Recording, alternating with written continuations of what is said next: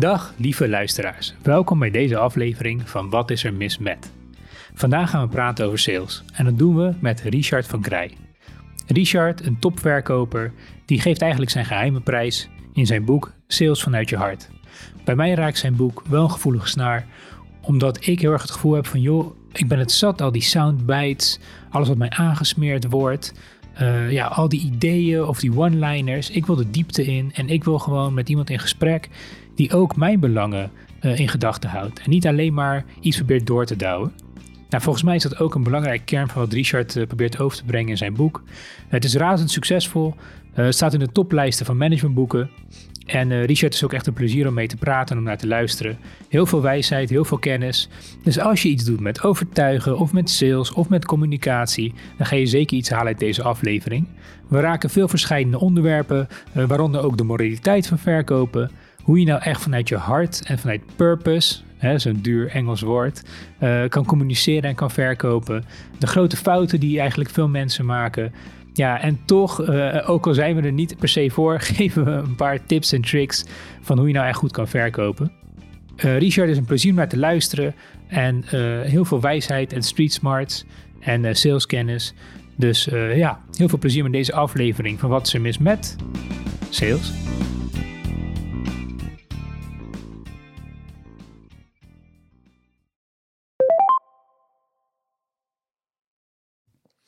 Hey Richard, welkom.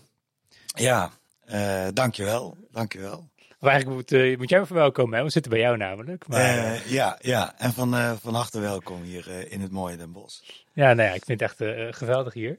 En Richard, om jou even kort te introduceren. Richard van Krij, je bent spreker, je bent ook een boegbeeld van de klantbetekenaars. Dat is Correct. eigenlijk een, nou, ik noem ze een groep trainers die gespecialiseerd zijn in sales, maar wel een eigen smaakje uh, geven eraan. Niet je standaard sales training, zou ik maar even zeggen. Je hebt een boek geschreven, Sales vanuit je hart. Nou, die is eigenlijk ontzettend succesvol geworden. Ik hoorde je net vertellen, uh, de zevende druk alweer. Ja, correct. Ja. Nou, dat is uh, wel bijzonder, want hè, ja. we hebben een drukke boekenmarkt, ook een management boekenmarkt hier in Nederland. Ja. Dus er is iets in jouw boodschap dat wel resoneert bij mensen. En uh, we gaan vandaag kletsen over sales en over ja, verkoop. Ja, nou ja, een onderwerp dat mij ook nauw aan het hart gaat. Want uh, ik ben echt niet vies van een beetje commercie.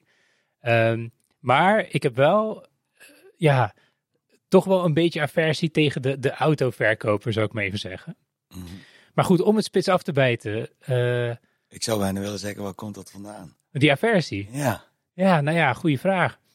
Ja, ik weet, het voelt gewoon onoprecht bij zo'n autoverkoper. Ik heb helemaal niet het idee dat als ik daar kom, dan gaat hij mij iets aansmeren, dat idee. En op het moment dat mij iets aangesmeerd wordt, dan voelt het voor mij opgedwongen.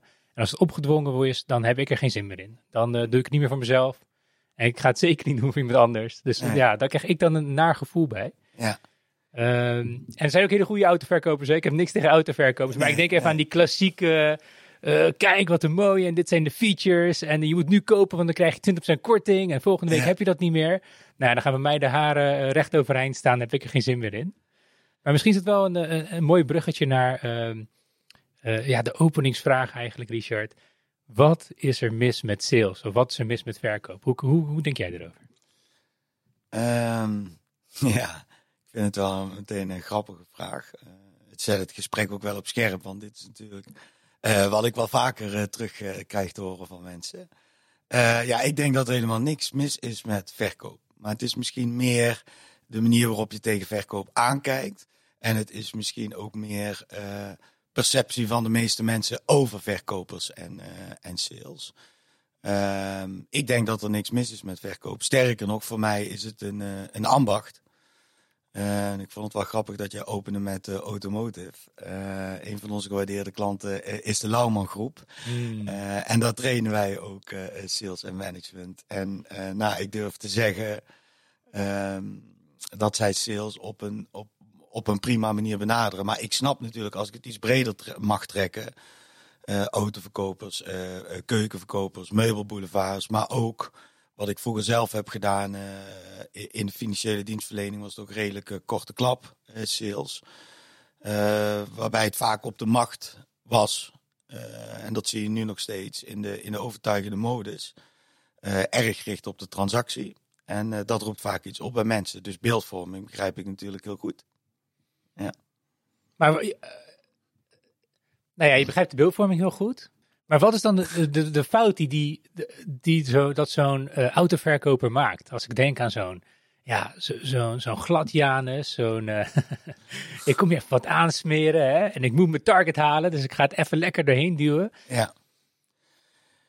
Nou, wat ik altijd heel erg interessant vind, want ik, ik snap dit natuurlijk en ik ga ook niet ontkennen dat dit, eh, dat dit speelt. Ik denk wel dat die manier van sales steeds minder wordt. Uh, op podium noem ik het ook wel eens oneerbiedig voor de grap uh, LTS zwakstroom sales. het stamt een beetje voort uit de industriële revolutie. Um, um, om vraag en aanbod op een zo kort en makkelijk mogelijke manier bij elkaar te brengen. En natuurlijk zijn ook heel veel verdienmodellen zijn, zijn daarop gebaseerd. Um, terwijl als je kijkt naar de mensen die het moeten verkopen, dan zijn dat vaak prima mensen. Maar als jij in een bepaalde cultuur komt, in een concept komt te werken en er wordt van jou verwacht dat je zo snel mogelijk verkoopt, dan ga je dat doen. En hmm. het gevolg daarvan is denk ik geweest. Ehm, ja, je zou het een soort van robotisering van het menselijk kapitaal kunnen noemen. Dat namelijk iedereen hetzelfde deed en puur op de transactie. Terwijl als wij mensen trainen en we halen ze uit die rol, dan blijkt dat het hele leuke mensen zijn. Als je vervolgens met ze gaat praten over wat is nou je echte intentie in zo'n gesprek, dan zie je in één keer dat mensen prima dialoog kunnen voeren. Uh, dat de gedachte veel relationeler is dan je in eerste instantie dacht. En wat wij heel graag wij doen met de klantentekenaars en ons belangrijkste label Sales vanuit je hart is juist ook om mensen uh, uit die rol te halen. En ze laten zien dat je juist vertrouwen wint op het moment dat je de mens achter de rol laat zien. De kans wordt ook groter dat een prospect of een klant ook de mens achter de rol laat zien. En die verbinding die je daar maakt, die is per definitie sterker. Dus de loyaliteit wordt hoger.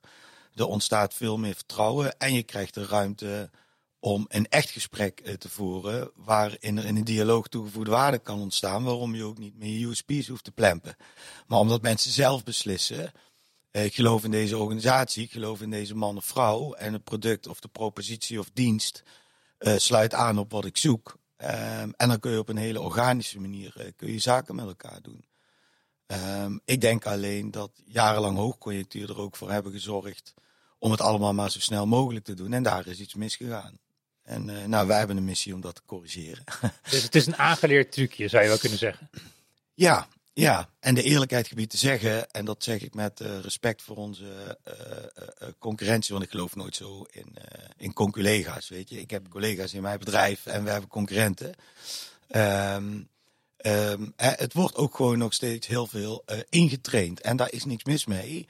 Maar dat, zijn vaak, dat is vaak gedrag wat wordt ingetraind. En de ontdekking die ik, wij hebben gedaan, is als het gedrag niet congruent is met de intentie, ja, dan kun je mensen wel trucjes aanleren.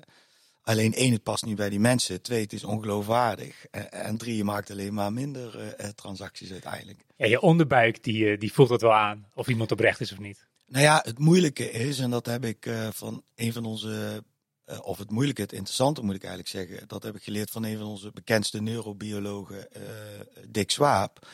Daar heb ik me door een van zijn boeken, Wij zijn ons brein, enorm door laten inspireren. Kijk, wij mensen beslissen 9 van de 10 keer emotioneel. Het lastige is alleen dat we rationeel gaan valideren. Dus 9 van de 10 keer, die functionele aanname durf ik wel aan. Als jij tegen een verkoper zegt, ik wil er nog even over nadenken, wil je er helemaal niet over nadenken. er is geen vertrouwen, of je denkt je stelt te weinig vragen, of je denkt je manipuleert me, of hij geeft je een onveilig gevoel omdat hij uh, als een soort jakhals uh, zijn prooi en jij bent dan de prooi aanvliegt. Alleen dat zeg je niet, want je leeft in een beschaving en je wil andere mensen geen pijn doen.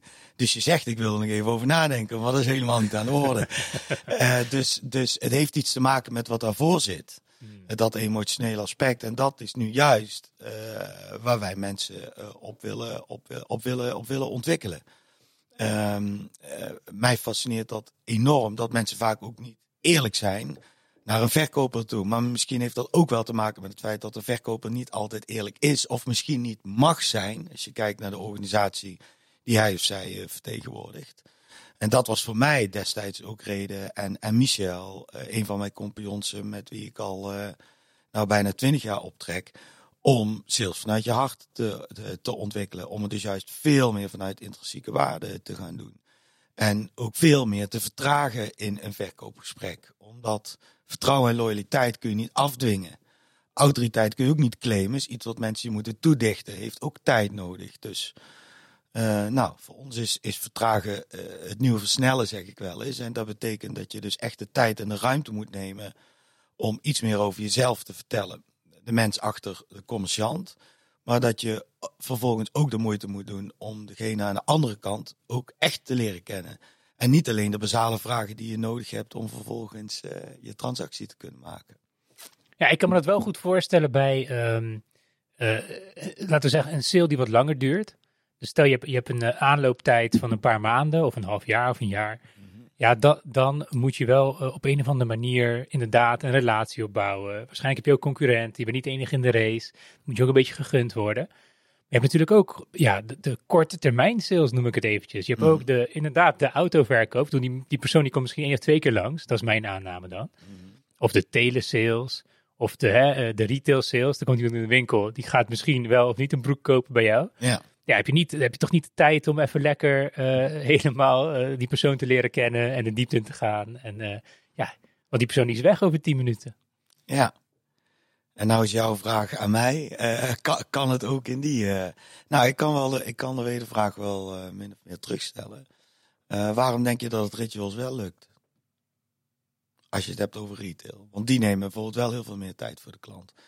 Kijk, en ik plaag je een beetje. Ik hmm. snap natuurlijk heel erg goed wat je bedoelt. Kijk, naar mijn idee, um, als je gewoon even kijkt naar de evolutie van sales, het is misschien een beetje een lange opmaat, maar ik ga je vraag beantwoorden.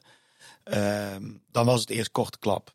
Hè, waar ik ook, uh, de wereld waarin ik ook ben opgevoed. Bijna alle salesstromingen zijn ook wel afgeleid van uh, Amerikaanse verkopers. Er is een model van gemaakt, gebenchmarkt op die verkoper. En je wordt dan geleerd om zo snel mogelijk van A naar B te gaan. Je zou dat sales 1.0 kunnen noemen, zo mhm. noem ik het ook in mijn boek. Het 2.0, dat is iets van de laatste jaren, is solution selling. Dus er moet een probleem zijn. Er wordt ook nog veel getraind. Er moet een probleem zijn. Uh, het is fijn als het top of mind is. Als het latent is, dan moet je het naar boven toe halen. Een beetje zout in de wonden strooien. Hè, dat mensen het voelen. En vervolgens moet je zeggen, nou het goede nieuws is dat ik mijn EHBO-koffer bij heb. Hè, en dan kun je pleister plakken. Wij denken dat uh, klantbetekenis 3.0 is en dat gaat veel meer over co-creëren partnership. Kijk, onze filosofie, onze benadering naar sales is relationeel. Dus hè, wat ik ook wel eens roep, is als je een klant wil maken, moet je een prospect behandelen alsof het al een relatie is.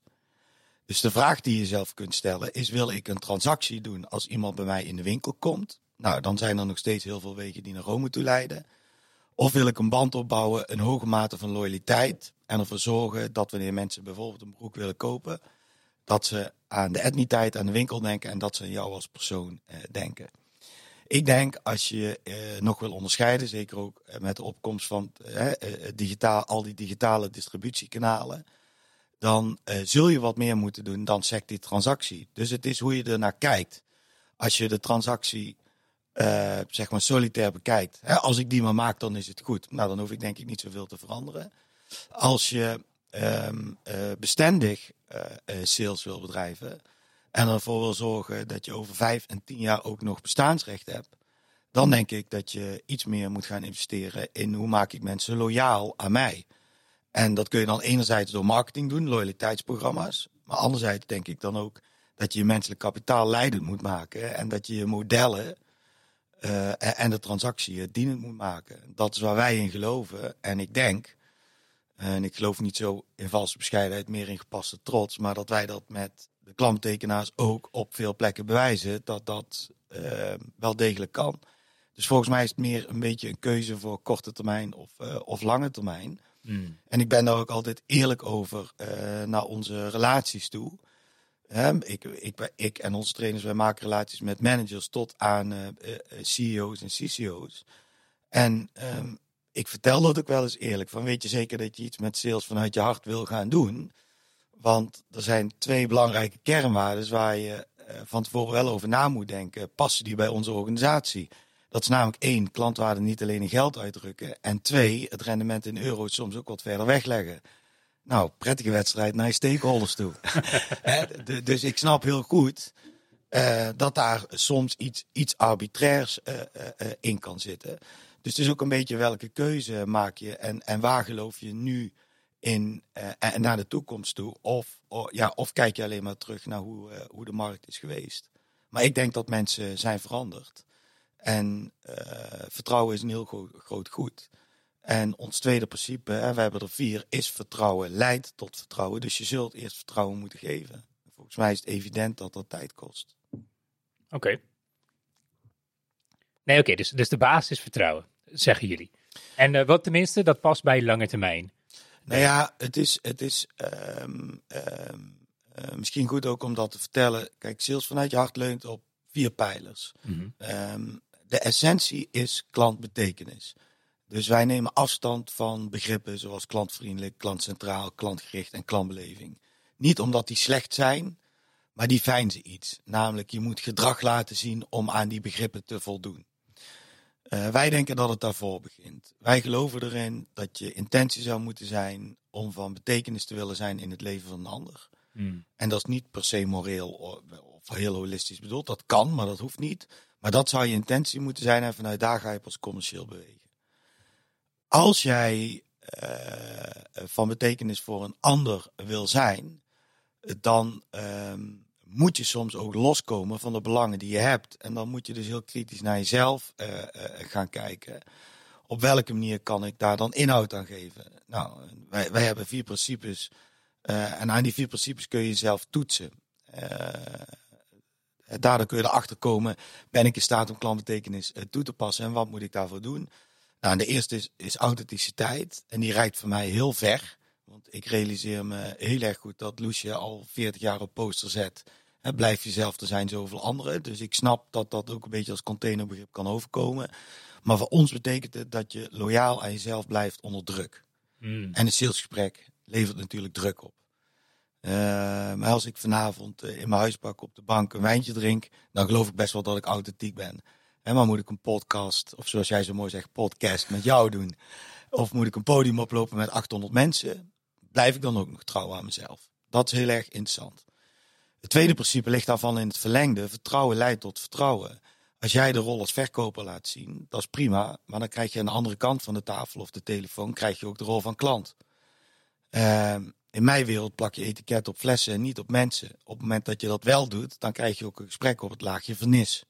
Op het moment dat je zegt, ik durf de mens achter de rol laten, te laten zien, ik durf mezelf ook kwetsbaar op te stellen, dan heb je kans dat je ontvankelijkheid vanuit de andere kant krijgt. Dus het tweede principe is vertrouwen moet je geven, dan kun je het terugkrijgen. Dat is de kracht van de wederkerigheid. Het derde principe om van betekenis te kunnen zijn, is dat je dat toegevoegde waarde pas in een dialoog kan ontstaan. Dus alles wat jij aan de voorkant roept, doet, waar je over oreert in sales, ja, heeft niet zoveel te maken uh, daardoor gaan klanten zichzelf er niet van overtuigen. En dan kun je gooien met verkoopargumenten. Nou, ik zeg wel eens verkoopargumenten lijken overtuigend, koopmotieven zijn overtuigend. als je koopmotieven wil achterhalen, zul je dialoog moeten voeren. Ik werk veel met de filosoof Socrates, die zei: Ik ben zo alwetend doordat ik altijd onwetend ben gebleven. Vind ik een mooi mantra. En als vierde principe, uh, om van betekenis te kunnen zijn, hangt aan neem initiatief op je intenties. Um, en dat gaat over cut the crap, drop the bullshit. Als je van jezelf heel goed weet op welke manier je van betekenis wil zijn voor een ander, dan mag je dat ook gewoon uitspreken. Dan moet je daar ook niet te spastisch over doen. om, om dat even terug te halen wat jij eerder zei. Als een prospect ergens binnenkomt, dan mag een autoverkoper mag best wel zeggen, nou één, ik ben heel erg benieuwd waarom u juist bij ons uh, uh, in de showroom bent gekomen. En twee, ik zou het fantastisch vinden als u vandaag bij mij een auto verkoopt. Volgende vraag is, zou u daartoe bereid zijn en wat zou ik daarvoor kunnen doen? Dat is natuurlijk veel interessanter dan een politiek strategisch spel uh, gaan spelen. Met allerlei vragen waardoor je een klant in het jaarritme pompt. Terwijl die klant zich onheimelijk voelt. Met als gevolg natuurlijk dat hij weer gaat vertellen aan jou dat hij er nog even over na wil denken of morgen terugkomt. Um, en dat noemen wij dan simpel gezegd het ambitieniveau. Hè? Het, eh, wat is jouw ambitie? En uh, durf die ambitie ook uit te spreken.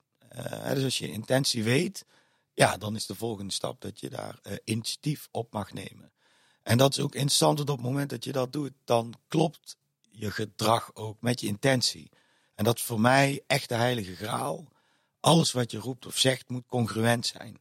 Ehm, maar al die dingen die ik nu doe, die ik nu noem, die kun je natuurlijk ook pas toepassen op het moment dat je zelf weet hoe je in elkaar zit. Want deze vier principes die leiden tot een hogere mate van loyaliteit.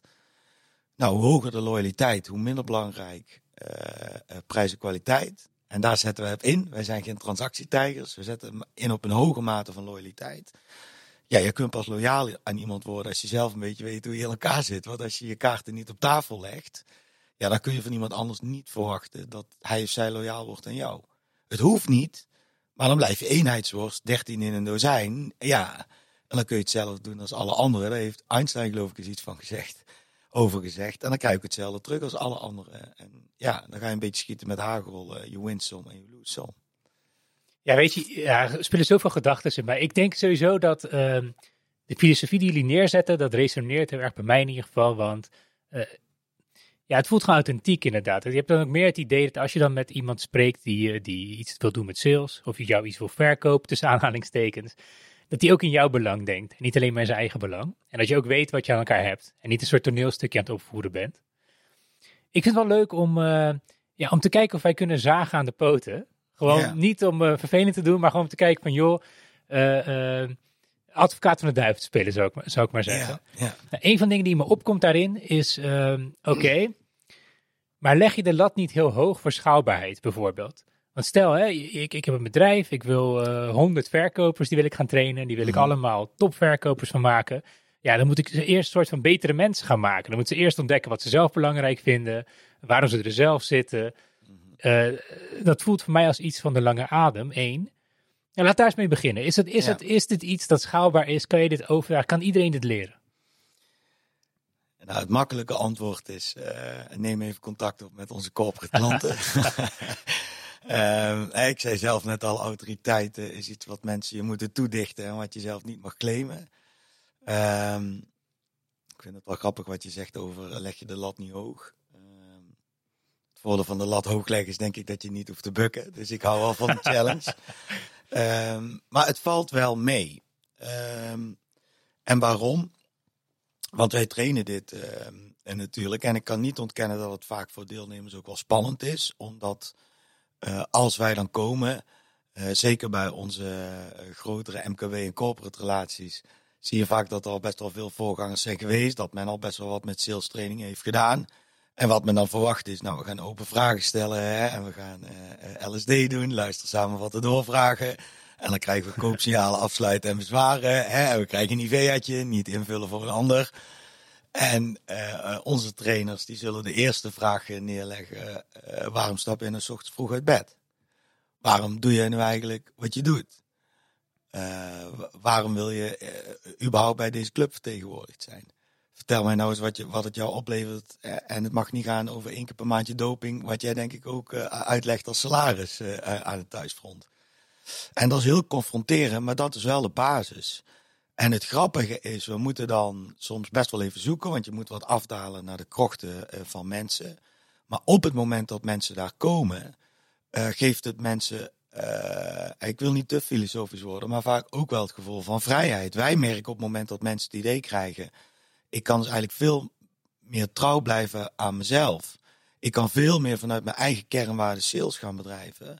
Het gevolg is vaak dat mensen met, met, met minder energie hetzelfde tot meer bereiken. Ja, en ik denk dat wij hebben laten zien dat dat een redelijk korte tijd kan. Maar ik kan niet ontkennen, um, het is misschien een beetje wc-1, maar het is wel waar, dat dat voor ons ook reden was om management vanuit je hart te ontwikkelen. Omdat het, en waarom zeg ik dit? Omdat het heel belangrijk is. Sterker nog, het is cruciaal om ook wel opvolging aan te geven. Dat betekent natuurlijk ook wel als wij weg zijn, dan uh, moet er ook follow-up zijn. En aan de voorkant willen wij het management ook betrekken. Want ik gaf jou al eerder aan, klantwaarde, niet alleen in geld uitdrukken, rendement wat verder wegleggen. Ja, als mensen drie dagen training hebben gehad, zeg ik, vond het fantastisch is hè, een, nieuwe wereld uh, eigenlijk wel min of meer voor me open gegaan. Maar vervolgens de volgende dag wordt er weer aan ze gevraagd: hoeveel afspraken heb jij deze week gemaakt? En uh, wat hebben die afspraken allemaal opgeleverd? En jij denkt, ja, ze hebben heel veel opgeleverd, want ik heb een fantastische footprint. Ik heb heel veel uh, leverage opgebouwd en ik mag over drie weken terug. Maar jouw manager, die vinden het alleen maar goed op het moment dat jij een transactie gemaakt zou hebben. Ja, dan gaat natuurlijk heel het gedachtegoed en heel de ontwikkeling van mensen gaat down the drain. Het is ook de reden waarom wij weinig klanten hebben. Wij zijn geen one-day uh, fly trainingsbureau. Herken onze plek. Soms komen we bovenin binnen, soms moet het bottom-up. Maar 85, 90 procent van onze portefeuille zijn relaties waarin we gezamenlijk optrekken. Omdat ook wij echt van betekenis willen zijn. En dat zijn wij pas op het moment dat we weten dat het intern ook gedragen wordt. En ik durf ook te zeggen dat, het, uh, dat onze trainingen vaak veel effectiever zijn. En waarom? Omdat we niet opleggen en dicteren. Wij laten alles het mensen zelf komen, eerder beginnen we niet. ik hoor veel met eerbied collega trainingsbureaus, maar ook veel goeroes, al dan niet zelf benoemd, business coaches, trainers. Eh, toch ook, eh, die roepen heel vaak, ja, maar wij komen het best uit mensen halen. En ja, ik moet dan vaak ineens in uitleggen waar ons onderscheidend vermogen zit. zeg ik, nou, wij zijn degene die het weer terug in komen brengen. Want het is natuurlijk doodzonde als je het beste uit mensen haalt. En ik heb daar ook een onderbouwing bij. Het zegt namelijk alles over dat je oplegt vanuit een theorie. En of die, weet, of die theorie nu wetenschappelijk geëikt is, of dat die wat meer seculier is of autodidactisch. Het is altijd vanuit externe motivatie. En het innovatieve karakter in sales vanuit je hart. Want onze content is ook niet revolutionair. Het is ook gewoon oude wijn in nieuwe zakken. Ik bedoel, alles in die boeken, ook in mijn boek, is al tien keer opgeschreven. Alleen de benadering om de mens als vertrekpunt te nemen, alles over de menselijke as te doen en niet vanuit transactie en propositie te denken, ja, die is innovatief en was misschien destijds ook al revolutionair toen wij daarmee startten. Dus uiteindelijk ben je duurzamer, efficiënter en veel meer impactvol. Ik, uh, ja, het komt toch weer terug op korte termijn, lange termijn. Hoe meer we erover praten, en ik denk ook dat wij, dat tenminste dat hoop ik, en dat zie ik ook wel mee heen, er, er is een soort verandering plaatsvinden dat wij daar langzaam naartoe neigen. Omdat wij nu de pijn voelen van continu korte termijn denken in alles. Of het nou klimaat is, of sales, of relaties. Uh, korte termijn wordt je al verkocht, maar ja, we voelen nu allemaal de pijn van, van de tekortkoming daarin, zou ik maar zeggen. Oké, goed. Nou, laten we even aannemen. Oké, die mensen die zijn dan bereid uh, om, om, om echt vanuit een soort van basis te werken. Ben je Waarom... niet overtuigd, uh, Michel? Nou ja, zeker wel. Ik ben wel overtuigd. Kijk, hier ben ik wel van overtuigd. Ik ben ervan over, uh, overtuigd dat als jij gelooft in wat je verkoopt. En als jij met goede bedoelingen de sale probeert te maken. En niet puur uit eigen gewin denkt. Dat jij veel succesvoller zal zijn in je sales. Daar ben ik heilig van overtuigd. Wat bij mij nog wel een soort vraagteken is, is goede bedoelingen uh, zijn top. Alleen het systeem laat het vaak gewoon niet toe om die goede bedoelingen tot uiting te brengen. Bijvoorbeeld, als jij een manager bent, uh, nou laten we weer een retailzaak nemen. Jij hebt gewoon maandelijkse targets. Mhm. En die targets zijn maandelijks, die zijn niet jaarlijks. En uh, als jij salesmensen binnenhaalt of nieuwe medewerkers, ja, je beoordeelt ze ook op hoe goed ze verkopen. Mhm. En je beoordeelt ze niet op hoe goed ze binnen twee jaar verkopen, want ze blijven ook niet twee jaar bij jou zitten na drie maanden zijn die vaak ook weer weg. En, Zeker en hoe komt het, denk je, dat ze zo snel weggaan? Ja, goede vraag. Uh, ik denk deels, nou, als we het over retail hebben, misschien dat ze wat jonge mensen zijn. Dus die switchen nog wat vaker dan misschien mensen die, die wat meer ervaren zijn. Uh, maar ik denk wat jij suggereert, en daar geloof ik op zich ook wel in, is ja, je legt zoveel druk op die mensen, dat ze niet lekker hun werk kunnen doen en daardoor uh, ja, niet op hun gemak voelen en toch iets anders gaan zoeken. Nou, ik denk dat daar uh, een oorzaak zit. Kijk, en natuurlijk, ik ben niet naïef. Uh, ik ben zelf uh, exemplarisch geweest voor. ik ben een super Amerikaanse hartceller geweest. Dus ik weet als geen ander hoe het is om zo'n transactie tijger te zijn. Lange halen, snel thuis. Rihanna verpluut, geld is niet meer van u. Uh, been there, done that. Dus ik wil ook niet hypocriet doen en ook niet het idee geven dat sales vanuit je hart gaat over dat alles maar soft is en dat we Kumbaya Lord gaan zingen en gillen op sandalen en ook iets met klankschalen gaan doen. Waar overigens niks mis mee is, laat ik daar ook duidelijk over zijn. Sales vanuit je hart is een bewust gekozen paradox. Wij zijn super effectief en efficiënt. Alleen zeggen wij, wij geloven er wat minder in dat je vanuit de rol zou moeten gaan acteren. Wij geloven erin waarin je mensen laat performen vanuit intrinsieke waarden, dat ze langer bij je organisatie zijn en dat ze ook veel effectiever worden. Waar wij ook in geloven is dat het soms één of twee keer meer met iemand zitten, dat dat juist kan leiden tot een veel bestendigere relatie met elkaar. ik roep op podia ook vaak, sales is net een huwelijk. Je vraagt ook niet bij de eerste date, wil je met me trouwen? Maar dat laat onverlet dat je wel een keer verkering moet vragen. Um, op het moment, ja, wat misschien wel een leuk voorbeeld is, ik heb een keer um, uh, voor een energiemaatschappij uh, mocht, had ik, mocht ik een mooie spreeklus doen. En ik weet nog uh, dat daar iemand tegen me zei dat ze best wel veel klanten hadden binnengehaald met een hele mooie actie. Een twee jaar contract. En de mensen kregen dan cashback actie. Nou, komt vaker voor natuurlijk in de energiewereld. Um, en ze kregen volgens mij een tablet. Um, en na 2, 23 maanden zagen zij een enorm hoog verloop. Dus eigenlijk al die mensen die dat twee jaar contract hadden getekend, die gingen na twee jaar weer weg. Uh, waarop ik vroeg, maar hoe vaak heb je tussentijd gesprekken gevoerd met die mensen? Hoe vaak heb je, uh, of heb je destijds aan de voorkant gevraagd waarom ze nu voor gekozen hebben om dat twee jaar contract te doen? Um, heb je tussentijds wel eens getoetst in hoeverre ze tevreden waren over de kwaliteit van de dienstverlening? Heb je wel eens gevraagd wat er voor nodig was om ervoor te zorgen na twee jaar dat ze in je portefeuille bleven en wat je daarvoor kon doen? En meestal is het zo, en dat was dus weinig gebeurd, dat als het wieltje piept, eh, dan geven we het vet. dus het, eh, eh, en zolang het wieltje niet piept, dan geloven we eigenlijk wel dat het goed is. En ik denk dat je daar niet meer mee wegkomt. En dan aan de achterkant als klanten dan weggaan, dan hebben we een afdeling retentie. Hè? Ik noem dat wel eens de modus operandi reparatiecommunicatie. Ja, als het kalf verdronken is, dempt men de put. Het enige verschil wat wij maken is al die investeringen aan de achterkant doen. Als ze eigenlijk al geen nut meer hebben, die halen wij naar voren toe. Dus de vraag is of het tijd kost of dat het een verdomd goede investering is. En hoe meet je dat dan? Ja, ik moet natuurlijk mijn plek kennen. Het is heel moeilijk om soft skills uh, in hele uh, harde KPI's uh, te vangen. Dat, dat ga ik je natuurlijk niet vertellen. Maar het is wel zo dat, dat onze klanten dat meten. Um, wij trainen nu over de, over de hele breedte bij een van de vier grootbanken in, in Nederland. Daar doen we niet alle medewerkers, maar wel de helft tot twee derde van, van alle medewerkers. Um, en daar gaan we nu heel veel meer doen. En zij hebben gekeken naar aanleiding van pilots die we daar hebben gedaan. Uh, van wat is nu eigenlijk de output? En waar zij uh, achter zijn gekomen is dat mensen er meer plezier in krijgen, dat ze het leuker vinden en dat conversie ook omhoog is gegaan. En, en, en dat zit hem tussen de 10 en, en de 30 procent. uiteindelijk zou je dan ook weer moeten kijken wat dat op, op hele lange termijn doet. Dus ik, ik, wil ook niet een te grote broek aantrekken. Um, en verder, um, ja, ik doe niet moeilijk over mijn ego, maar heb ik ook liever dat jij, de luisteraars, dat toetsen uh, ja, bij onze relaties. Um, uh, ik weet dat uh, conversie omhoog gaat. Ik weet dat klanten vaak langer in portefeuille blijven. Maar het is altijd een afweging die je maakt. Want als wij tegen mensen zeggen, tegen klanten van ons gaat tussentijds relaties opbellen om te vragen hoe het gaat, terwijl er geen haakje is ja, dan loopt niet iedereen de weef. Uh, terwijl er genoeg partijen zijn waar we trainen die het wel gaan doen. En het levert hele verrassende dingen op. Kijk, de, de, de, de, het, de eventuele weerstand of bezwaren die mensen kunnen hebben om weg te gaan, die krijg je daar voor je giecheltje.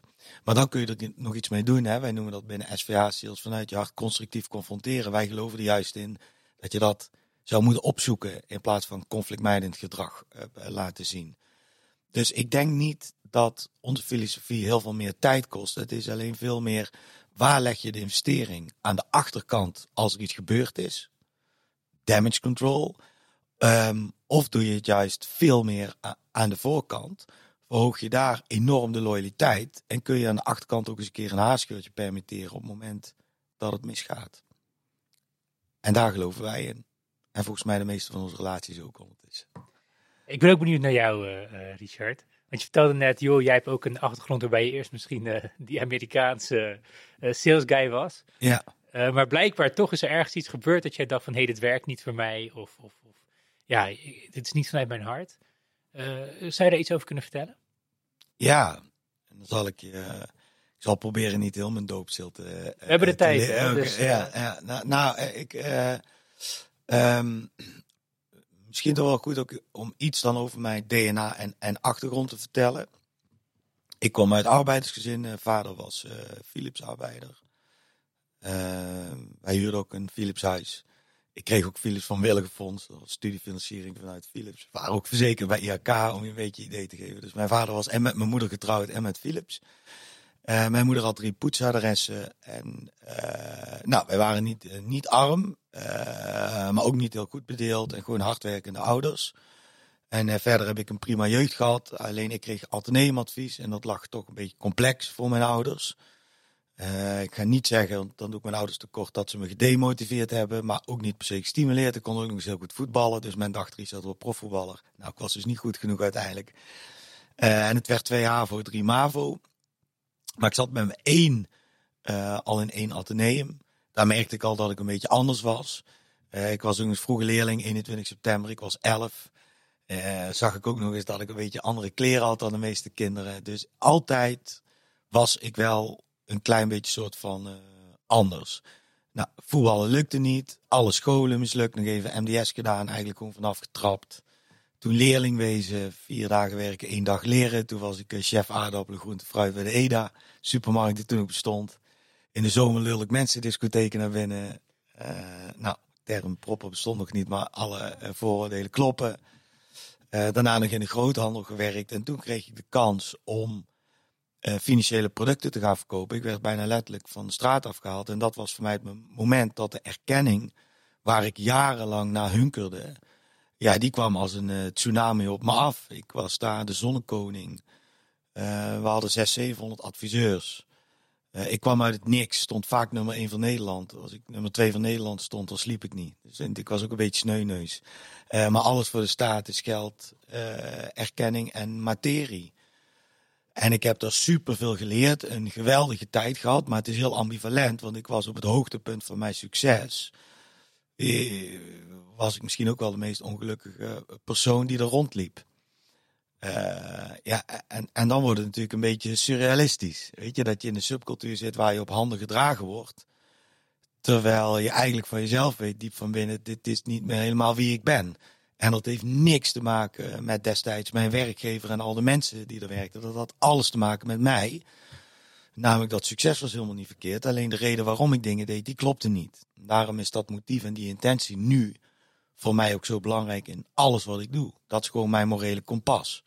Dat had ik toen niet, want ik had jarenlang al die erkenning gemist. Dus, en, en ik kreeg die erkenning daar wel. Dus dat was een soort van self-fulfilling prophecy om dat elke keer maar te vullen. En je zou kunnen zeggen dat ik verslaafd was aan succes en klanten waren mijn doping. Zo zou ik denk ik het best kunnen omschrijven. En ik heb maar een maand of vijf, zes die polissen verkocht. En omdat ik het zo goed deed, werd ik uh, toen gebombardeerd als uh, de commercieel trainer. Nou, over schizofreen gesproken, dan trainen mensen die twintig jaar bij een bank hebben gewerkt. Ik werkte de half jaar daarvoor nog in een groothandel. En ik ging wel even vertellen hoe saleswise de wereld, uh, saleswise gezien de wereld in elkaar zat. Nou, daar zit mijn crash. 2004, 2005 kwamen er wat dingetjes bij elkaar. Um, ik werd en ontslagen, of althans ik kwam op non-actief te staan omdat het slecht ging met het bedrijf. Uh, mijn vriendin, uh, die, uh, die stopte ermee. Ehm, en eh, mijn vader werd ziek, die kreeg kanker en die overleed. En die drie live events, die speelden zich binnen een maand of vier, vijf, zes, weet ik al niet meer precies, speelden die zich af. En ik, ik, ik noem dat, het was geen uh, burn-out. Het was meer een authenticiteitscrisis, zou je kunnen zeggen. Want het was echt niet dat ik een soort van manisch was en uh, enorm zwaarmoedig. Maar het was meer dat ik totaal ontheemd was. In de zin van, wat heb ik nu eigenlijk al die tijd gedaan? Waar, en waarom heb ik het gedaan? En ik kwam er dus achter dat alles wat ik had gedaan was voor de bühne. En het viel zich eigenlijk ja, helemaal niet tot wie ik ben en wat mijn kernwaarden waren. En... Uh, wat, wat, wat ik daar ben gaan doen is langzaam transformeren. En dat is natuurlijk niet iets van je drukt op een knop. Dat heeft misschien wel twee of drie jaar geduurd. En daar zitten de wortels van, van iets wat, wat, je dan nu, wat dan nu het merk sales vanuit je hart is. Maar ja, dat is daar begonnen omdat ik daar uh, een afspraak heb gemaakt die ik tot op de dag van vandaag. En je moet altijd oppassen, zeg ik wel eens, dat heilige overtuigingen geen beperkende overtuigingen worden. Maar ik blijf loyaal in alles wat ik doe aan mijzelf. En als ik dan niet kan blijven, dan doe ik het niet. Uh, wat ik toen niet had kunnen weten, is dat dat ook kan leiden tot, uh, ja, enig succes mag je het zo, uh, mag je het zo noemen. Ehm, en daar, daar ben ik dus veel meer vanuit de persoon Richard van Kraan gaan acteren. Alleen je hebt dan eerst twee jaar nodig om jezelf te definiëren. Ik dacht destijds dat het herdefiniëren was, maar kwam er eigenlijk onderwijl achter. Het is überhaupt voor het eerst in mijn leven mezelf eens een keer goed definiëren. En dat heb ik in die tijd heel erg goed gedaan. En dat is wat ik net al zei, mijn morele kompas. En daar bouw ik uh, zowel mijn privé als mijn zakelijk leven omheen. Echt in alles wat ik doe. Ja. En dat maakt je ook sterker, omdat je veel soevereiner en autonomer wordt en wat minder afhankelijk van wat mensen van je vinden. Ja, ja en je kan ook echt, je kan ook echt rekenen op jezelf. Ik denk dat er ook een stukje in zit van uh, je eigen stem vinden. Want uh, wat je net zei, je doet het voor de bühne. Dus eigenlijk herhaal je misschien het trucje dat je hebt geleerd. Of je gaat maar steeds harder rennen om dat ene resultaat te halen. Ja. Maar voor wie doe je dat? Ja. En, en kan je er wel op jezelf bouwen? Ja, ik, ik, ik denk dat, dat ik. Uh, je zou het aan, aan, aan mijn inner cirkel, aan de mensen om me heen moeten vragen. Uh, of dat zo is. Uh, ik, ik denk van wel. Ik denk dat ik, zoals ik nu met jou spreek, of met onze trainers omga in mijn privéleven of op de bühne. Ik denk dat er niet zo heel erg veel verschil in zit. Er is natuurlijk altijd een context. Ik snap best wel dat ik uh, uh, niet in mijn huispak en op slippers op een symposium of congres een podium op kan lopen. Er is altijd een boven- en een ondergrens. Um, maar ik ben redelijk non-conformistisch. Dus ik, ik pas me niet echt aan. Ik bedoel, als je predikt dat je authentiek bent, daarover oreert, ja, dan is stap 1 om, om dat zelf te doen. En ik snap dat er iets arbitrairs in zit. Want ook ik ben natuurlijk zo'n jongen die zijn verhaal graag vertelt, zijn footprint achter wil laten. En ik ga niet hypocriet doen, die het heel lekker vindt als 500 mensen klappen, uh, mijn boek kopen en zeggen dat ze je een goede spreker vinden of dat het inspirerend is. Ik ben de eerste die dat meteen herkent. Elke performer die dat ontkent, die liegt. Dus daar doe ik niet moeilijk over. Alleen is niet meer de reden waarom ik er sta. Hmm. En dat is iets anders. Toen in, in de tijd waar ik het net over had, toen had ik er waarschijnlijk gestaan met het idee, eh, wat kan ik doen om ervoor te zorgen dat mensen Richard Verkraai leuk vinden, of belangrijk vinden, of goed vinden, of hè, die onuitputtelijke drang naar erkenning. Uh, was mijn leidmotief en dat is het niet meer. Uh, ik begin daar ook uh, mijn boek mee. Ik wil relevant zijn en impact maken. Ik wil iets achterlaten. En als je van jezelf heel goed weet wat je wil achterlaten en waarom, ja, dan wil ik niet zeggen dat je immuun bent. Maar ik voel me soms wel eens op zo'n podium um, uh, of in een training. Ik voel me wel een soort van vet eentje. Die, die dan, die dan uh, weet je, rustig een beetje zo door de vijver gaat. En dan in één keer begint het te regenen. En komt er een grote zwanenfamilie. En dan zou ik vroeger in paniek raken. En nu denk ik, weet je, die zwanen trekken alweer aan me voorbij. De regen die houdt weer op. En ik schud een keer. Ja, en ik, uh, ik ben op koers. Want, want ik neem altijd mijn eigen weg. En als je dat van jezelf weet. Uh, dan ben je ook wat minder afhankelijk van wat mensen vinden. Terwijl er iets dubbels in zit. Want ik snap ook wel dat ik voor een deel afhankelijk ben van wat die mensen van mij vinden. Maar ik heb dus geleerd dat ik krachtiger word op het moment dat ik uitdeel en impact maak vanuit de motieven die ik heb. En als je relevant wil zijn, dan is het ook niet erg om negens en af en toe een twee te krijgen. Omdat als je een twee krijgt, moet je een keer slikken. Maar ik ben wel relevant geweest. Want bij mensen een keer in een allergie komen is ook relevantie. Dus uh, het is bijna compromisloos. Ik moet wel respect natuurlijk voor mensen hebben en dat heb ik. Maar ik, ik, ik, ik kan daar gewoon uitdelen. En weet je, ik, alles wat ik daar roep is wie ik ben tot in, het, tot in het diepste van mijn vezels. Dus ja, toch een beetje teken door leave it. Leuk, en meestal take it, geloof ik. ja, leuk man. Dank, dankjewel voor het delen daarvan. Ik vind wel... Eh, ik moet... één woord dat in me opkomt terwijl je aan het praten bent, dat is de gunfactor. Kan je daar misschien eh, ook een beetje over kletsen? Want de reden dat ik denk dat het bij mij, in mij opkomt, is... Ja, je gunt mensen met wie je een soort van bevriend raakt dat zeker. Maar je raakt pas bevriend als je echt ja, een soort van empathische klik hebt met iemand. Inderdaad, wat jij misschien net ook noemde, hè, dat je een beetje van jezelf laat zien, dat de andere dat dan ook eh, een beetje kan doen.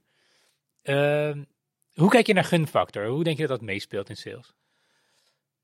Mag ik een wedervraag stellen? Tuurlijk, ja, ja, het is een gesprek. Want ik vind het namelijk heel interessant en ik vind iets van het fenomeen gunfactor. Want eh, elk zelf, zichzelf respecterend eh, salesboek, en ik zie het op social media ook vaak voorbij komen, heeft het altijd over de gunfactor. Mm. En ik vind het heel fascinerend. Ik gebruik het bewust namelijk niet in mijn boek. Terwijl ik het er wel mee eens ben. Maar hier komt de wedervraag. Wat is de gunfactor?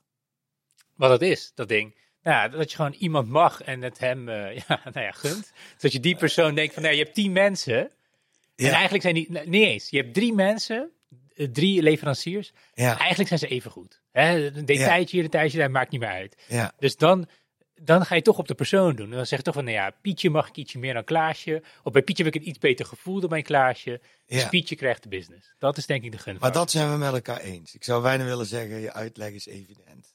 Maar wat zit er nou voor? Hoe komt het nou dat je iemand iets gunt? Want die vraag is veel interessanter en dat zal ik zelf beantwoorden, want ik ben geloof ik Ja. degene. eh, jij mag de vraag stellen.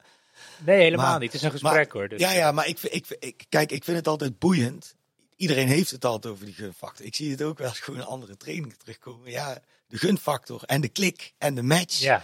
Ik ben het er allemaal mee eens, maar als ik doorvraag, kan niemand me uitleggen wat het is. En dat snap ik ook, omdat je hem namelijk niet af kunt dwingen. Ik ben het wel mee eens, maar het heeft voor mij een te hoog abstractieniveau. Mm. Dat is hetzelfde als dat ik wel eens. eh, Maar kan ik ook zeggen van authenticiteit. Dat is ook een heel hoog abstractieniveau. Hmm, dat weet ik niet. Dat weet ik niet. Want, want ik denk als je aan tien mensen vraagt eh, eh, waarom ze iemand authentiek vinden, dat ze dat heel goed onder woorden kunnen brengen. En ik denk als je aan mensen vraagt van waarom gun je iemand iets, dat het vaak een beetje abstracter blijft. Of sterker nog, want misschien zijn eh, vraag en antwoord wel een beetje één. Ik denk dus namelijk, je haalt min of meer de woorden uit mijn mond, dat authenticiteit een hele belangrijke factor is waardoor je mensen iets gaat gunnen. Het is alleen in je eigen brein heel moeilijk om dat onder woorden te brengen. Kijk, ik deel de gunfactor, maar hij is complex. Mm. Want als wij mensen op straat tegenkomen, iemand die we er leuk vinden uitzien, en dat heeft dan te maken met de eigen referentie die we hebben en de associaties die we maken cognitief over wanneer ziet iemand er leuk uit. Voor je het weet ga je, dat, eh, ga je die persoon romantiseren en idealiseren. En dat is ook helemaal niet erg, dat is een beetje zoals wij mensen gebouwd zijn. Ziet iemand er wat minder leuk uit, vanuit jouw eh, eh, cognitieve brein, dan ga je dat in je hoofd misschien ook allemaal wel een klein beetje afzeiken. En dan zal diegene ook wel niet zo'n leuke baan en niet zo'n heel leuk leven hebben. Ehm, de bril waardoor je kijkt, is, bepaalt toch een beetje wat je ziet. Alles is perceptie.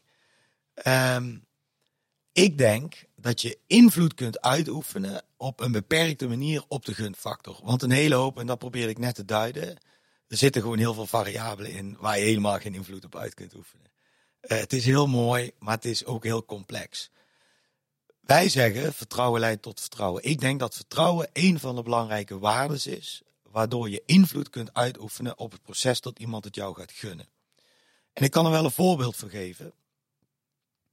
Ehm, ik weet nog dat ik, eh, eh, ik weet nog dat ik voor de eerste keer mijn schoonvader eh, ontmoette. Het is nu pak een beetje 26 jaar geleden.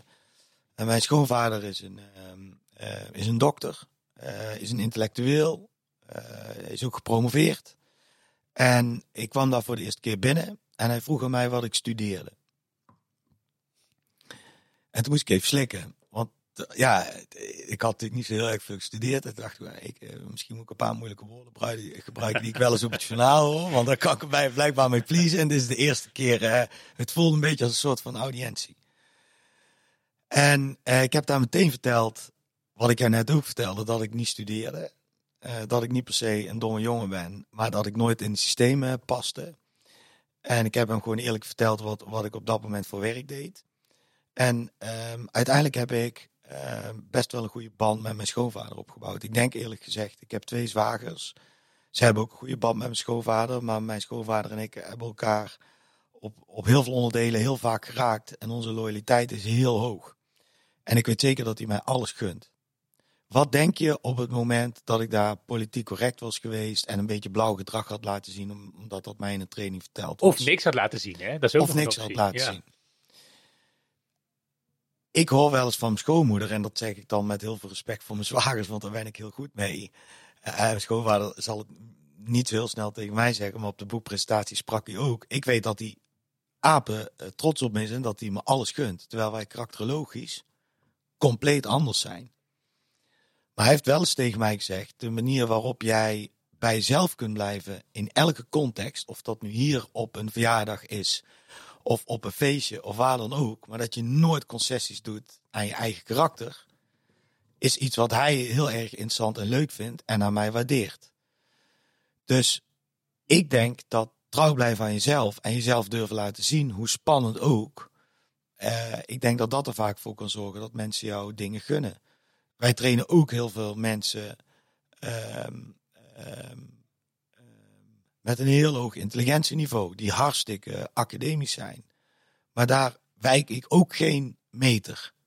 en als ik de One of the Big Four accounting clubs wil uitgenodigd om te spreken, ja, dan, heb ik dat, dan ga ik daar ook gewoon zonder sokken en met mijn bretels en gel in mijn haar naartoe. Dat, dat doe ik. En eh, dan weet ik best wel dat eerste indruk van mensen is. Ik heb wat Italiaans bloed, snelle Italiaantje, gel in zijn haar. Je, ziet er gesjeest uit, babbelt lekker weg, weet hij van zichzelf. Maar ik vraag me af of die gozer ook echt inhoud heeft. En als ik vervolgens trouw blijf aan mezelf en in tweede aanleg zien ze dat ik dat ook heb. Uh, uh, maar dat ik misschien een jongen van contrasten ben, het allebei heb, maar wel trouw durf te blijven aan mezelf.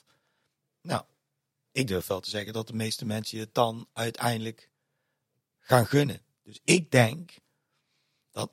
Kijk, en mensen roepen vaak: ik ben mezelf, ik ben mezelf. Maar ga voor jezelf maar eens na of je dat echt bent in elke situatie. Hmm. Want in een veilige situatie is het simpel. Maar elke onveilige situatie, en dat begint al met: word ik op een feestje uitgenodigd waar ik iedereen ken of waar ik niemand ken. Daar al jezelf toetsen op laat ik hetzelfde gedrag zien. Dan weet je of je authentiek bent. Ja, maar er komen natuurlijk ook wel wat andere dingen bij kijken. Want uh, het kan de illusie werken als je het op zo'n manier omschrijft. Dat je gewoon maar alles moet zeggen wat je denkt. Ja. En altijd recht voor je raad moet zijn. Maar je hebt natuurlijk ook iets dat heet tact. Je wil ook niet uh, onnodig mensen beledigen. Mhm. Je wil niet. Uh, ja, je wil wel staan voor je principes, maar je wil ook gewoon tactisch zijn. Je wil niet. Uh, ja, hoe kan ik dit goed omschrijven? Je wil niet onnodig mensen beledigen. Maar wat ik nou zo interessant vind, is dat jij authenticiteit koppelt aan tact. Ja. aan strategie, aan niet mensen willen eh, beledigen. Nou, uh, daar hebben we denk ik een verschil van inzicht. Wat dan? Wat is het verschil? Ja, waar, waarom, waarom zou je jezelf zijn koppelen aan tact? Nou, ik zal je een voorbeeld geven. Stel, ik heb een sollicitatie uh, ergens en uh, die manager die zegt tegen mij, Jo Misha, op zich heb je een goed cv en je hebt best wel een goed verhaal, maar je kop staat me niet aan. Zeg maar iets. Ja. dat is wel zijn eerlijke mening. Hij is wel oprecht en authentiek. Ja. Maar goed, het is niet heel tactvol. En hij heeft niet echt de wereld een beetje beter gemaakt door zoiets te zeggen. Nee, maar dan, kijk, dan gaat het volgens mij veel meer over inhoud en vorm. En inhoud is dan voor mij wat je zegt en vorm is de manier waar, waar, waarop je het overbrengt. Volgens mij kun je best wel tegen iemand zeggen, nou, ik, ik, ik denk zowel aan de binnenkant als de buitenkant, denk ik gewoon dat wij geen match hebben en dat het er niet gaat worden. Dan kun je het ook best zeggen of niet? Uh, nou ja, dat vraag ik me af vandaag de dag. Ik denk best wel dat als jij tegen iemand zegt, vanwege de buitenkant zijn wij geen match. Ja, ik denk wel dat dat een soort wespennest is waar je tegenaan kan slaan. Nou ja, kijk, ik snap best wel dat dit een precair voorbeeld is. En ik ben ook niet zo van uh, mensen beoordelen op, op, op, een, op een uiterlijk. En ik wil echt niet uh, uh, van dit voorbeeld weglopen.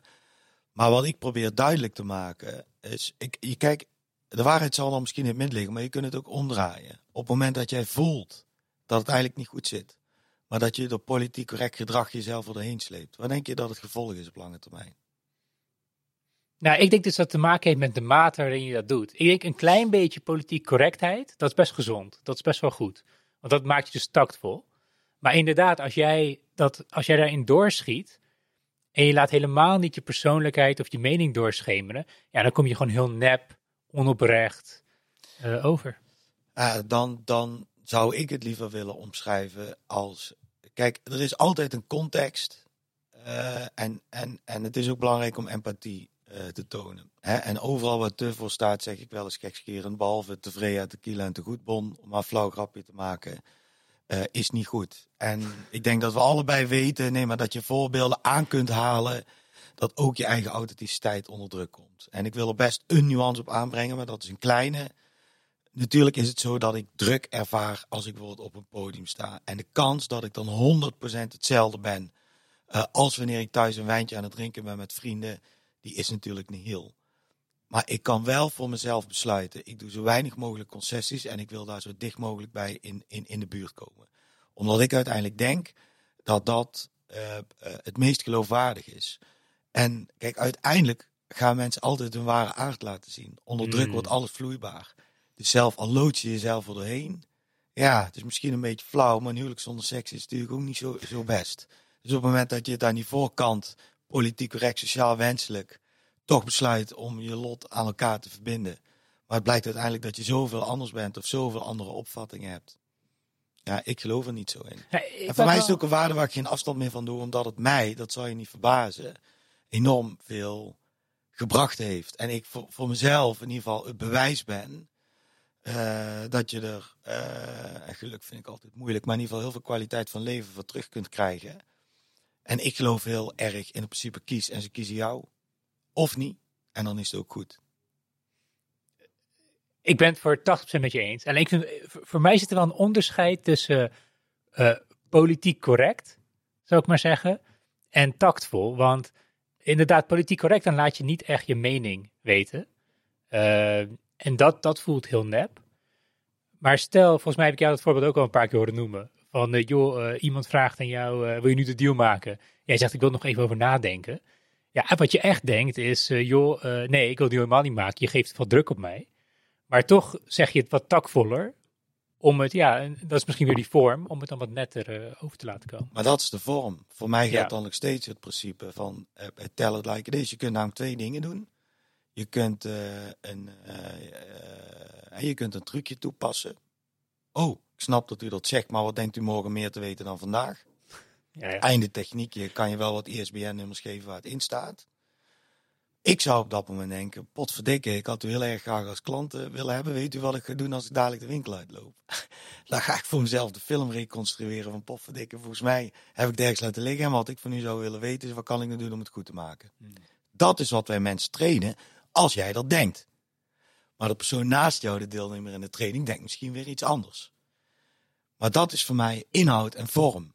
Want ik kan ook niet alles zeggen. Het is voor mij geen vrijbrief om etiketten, beleefdheidsvormen en fatsoensnormen uh, los te laten. Maar het is voor mij wel een vrijbrief, omdat ik wat ik diep van binnen denk en voel, om dat gewoon te benoemen en dat ook uitspreken. Het is voor mij ook reden waarom ik altijd roep: luisteraars kunnen het niet zien, maar je ziet daar wat kinderen aan de muur hangen. Waarom uh, ik me ook zo goed kan associëren met kinderen. Voor mij, kinderen zeg ik wel eens, zijn met afstand de beste verkopers ter wereld. En je hebt kinderen, dan komt er heel lang niks en dan komen wij allemaal. Oh ja. En dat heeft te maken met niet flegmatiek. Dat heeft te maken met, met nieuwsgierigheid. Dat heeft te maken met non-conformisme. Dat heeft te maken met intelligent ongehoorzaam. Maar kinderen zitten toch ook geen druk, Richard? De kinderen hebben toch geen hypotheek? Ah, een baas die tegen ze ah, speelt? Maar dit is precies waar sales vanuit je hart over gaat. Want ik vertelde je eerder al, leg het rendement verder weg. Het verstand verlamt. Binnen sales vanuit je hart geldt het mantra. Je kunt meer dan je denkt, vooral als je minder denkt. Dit is nou waar de discrepantie in sales vanuit je hart over gaat. Je hebt een belang. Hoe minder dat je bezig bent met het belang, hoe beter dat je het belang dient. Dus dit is de kunst. Je komt ergens naar binnen, je hebt een belang om de transactie te doen. En wij zeggen, als je daar niet mee aan de slag gaat, maar jezelf laat zien, je intentie is om van betekenis te zijn, dan ga je investeren in de emotionele bankrekening. En aan de achterkant, al die contributie die je betaald hebt, die komt aan de achterkant allemaal bij je terug. Puur alleen doordat je je druk bij jezelf eraf hebt gehaald. Maar zo werkt netwerken ook. Stap je op een netwerktafel af met het idee, ik moet een visitekaartje krijgen. Weet je hoe geforceerd mensen altijd aan die tafeltje staan als ze moeten speed eten? Dat is lekker kophakking en zweet in de bilspleet. Niet omdat ze niet kunnen communiceren, omdat ze zichzelf of het clubje wat ze vertegenwoordigen, wordt ze verteld, maar je moet dadelijk wel een visitekaartje hebben. En dan zitten we met z'n allen in de auto, tien visitekaartjes, helemaal euforisch. Was het twee maanden later gebeurd, niks nakkes nada. Waarom?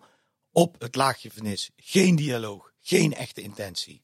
In plaats van er iemand toelopen, zou je op een verjaardagsfeestje ook eens kunnen doen, Micha. En zeggen, ik vind dit reet spannend. En ik weet eigenlijk helemaal niet of je op dit gesprek zit te wachten. Maar van alle mensen in deze ruimte wil ik jou het liefst spreken om die en die reden. En eh, zou je dat bij mij eens aan willen gaan? En ik hoop eigenlijk als we een kwartiertje met elkaar gesproken hebben, dat ik voor jou zo interessant ben geweest dat je denkt over die gozer wil ik meer weten. Dat is vanuit je hart. En zeg niet dat het niet kan, want we hebben dit duizenden keren bij mensen gedaan. Maar dat het spannend is en dat het niet conventioneel en traditioneel is, ja, daar zijn we het wel met elkaar eens, ja. Hey, uh, Richard, leuk man. Ik vind het eigenlijk wel, uh, ja, ik waardeer je visie. Ik vind het echt super tof. Ik denk meer authenticiteit in deze wereld. Daar zit iedereen op te wachten.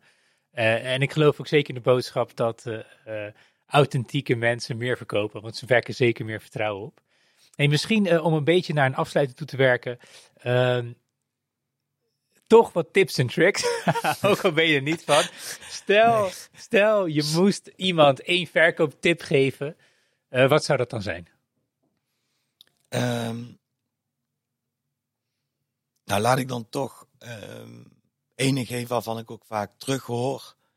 Kijk, als je mensen een aantal dagen traint, wat ik zelf ook niet zoveel meer doe, dat laat ik aan onze trainers, maar dan kun je echt gedrag veranderen. Dus ik ga nu niet fijn uh, want dat, dat is niet zo. Elke trainer die zegt dat hij dat kan met een tip of trick, die liegt. Is onmogelijk. Je kunt wel in, wat inspiratie misschien aan mensen geven. En ik hoor wel eens terug dat dit voorbeeld goed werkt. Het is ook een beetje mijn vijf nummer. Maar um, het is het idee rondom het verjaardagscadeautje. Dat je um, voor een dierbare een cadeautje wil kopen. En dat je op zaterdagochtend besluit, uh, ik woon al tegenwoordig in het pittoreske Drunen. En als ik heel eerlijk ben, kan ik dan in één winkel terecht. Um, en ik ga naar die winkel toe te voet en ik vind het niet. En het is van goede vriend, dus ik denk, ja, hij verdient iets beters. Dus ik pak mijn auto en ik rij naar een bos tweede winkel in vind ik het ook niet. En uiteindelijk loop ik naar de andere kant van het centrum en daar vind ik het wel. Ik geef alleen geen 30 euro uit wat ik met mezelf had afgesproken, maar 50. Dus je zou vanuit uh, psychologisch perspectief kunnen zeggen dat ik twee grenzen ben overgegaan. Een budgettaire grens van 30 naar 50 en een tijdsgrens. Ik heb er geen kwartier over gedaan, maar anderhalf, twee uur. En je komt s'avonds op dat feestje um, en de jager zegt tegen jou: Dit is met afstand het allermooiste cadeautje wat ik vandaag gekregen heb. Dan is de gewetensvraag interessant om na te denken: oh, voor wie heb je dit nu gedaan? En ik ga dat nu niet beantwoorden, want een van mijn co-auteurs is filosoof. En wat ik van haar heb geleerd eh, is de, de filosofische discussie die hieronder ligt, is in hoeverre onbaatzuchtigheid in onze samenleving bestaat. En uh, die ga ik niet vetoen, want ik weet het zelf nog steeds niet. Volgens mij zijn de filosofen er ook niet over uit. Maar marketingtechnisch en salestechnisch is het voorbeeld boeiend. Want je zou kunnen zeggen, marketingstrategen zouden dit de customer journey kunnen noemen, dat je tijdens de klantreis je eigen belang ondergeschikt hebt gemaakt aan dat van een ander. Je hebt klantwaarde niet alleen in geld uitgedrukt, je hebt het rendement veel verder weggelegd, geïnvesteerd in de ander, maar aan de achterkant komen alle revenuen komen tot je. Dus dit brengt mij bij de concrete tip. Elke keer als je een gesprek aangaat, telefonisch, face-to-face of tegenwoordig in Teams of Zoom, uh, zet in je brein, als je iets moet verkopen, ik ga niks verkopen. Het enige wat ik nu ga doen is van betekenis zijn. Het enige wat ik nu ga doen is die ander op de troon zetten. Het eigen belang wat ik heb, die paradox waar Verkraai het over heeft, die ga ik omarmen. Ik weet dat ik hem lang heb en toch heb ik het niet. En ik blijf, en ik blijf trouw aan dat mantra. Het enige wat ik wil is van betekenis zijn. Ik ga mijn eigen vlees snijden. Ik beloof je dat je de ene open vraag naar de andere stelt. zonder dat je ook nog een training van een club zoals wij hoeft uh, te ondergaan. Nou, eh, top, Richard. Dankjewel. Als mensen jou uh, misschien geïnteresseerd zijn in jullie trainingen. of misschien geïnteresseerd zijn in jou als spreker of gewoon jou even willen benaderen. Uh, hoe kunnen ze dat doen? Wat vind jij fijn? Um, nou, ze meer wegen uh, die naar Rome toe leiden, maar ik denk dat de kortste uh, route is uh, www.deklantbetekenaar.nl is mijn sprekerslabel of www.deklantbetekenaars.nl. Dan kom je op de site van ons trainingsbureau uit. Top. Ja, je hebt me heel veel stof tot denken gegeven en ook een beetje geïnspireerd. Oké, okay, dus, nou, leuk. dankjewel, ik vond het echt een leuk gesprek. Geheel wederzijds. En uh, ja, we houden contact. Doen we zeker. Dankjewel voor het luisteren naar deze aflevering van Wat is er mis met. Ik hoop dat je het leuk vond, ik hoop dat je hebt geleerd en bovenal ik hoop dat de wereld op deze manier er een klein beetje beter van wordt. Uh, dank jullie wel voor iedereen die de podcast steunt. Uh, het wordt zeer zeker gewaardeerd, dus alle donaties, alle aandragingen van uh, nieuwe sprekers, alle sprekers die langskomen, hartstikke bedankt daarvoor. Ik hoop jullie de volgende keer weer te zien. Ja, blijf gelukkig, blijf gezond en blijf leren.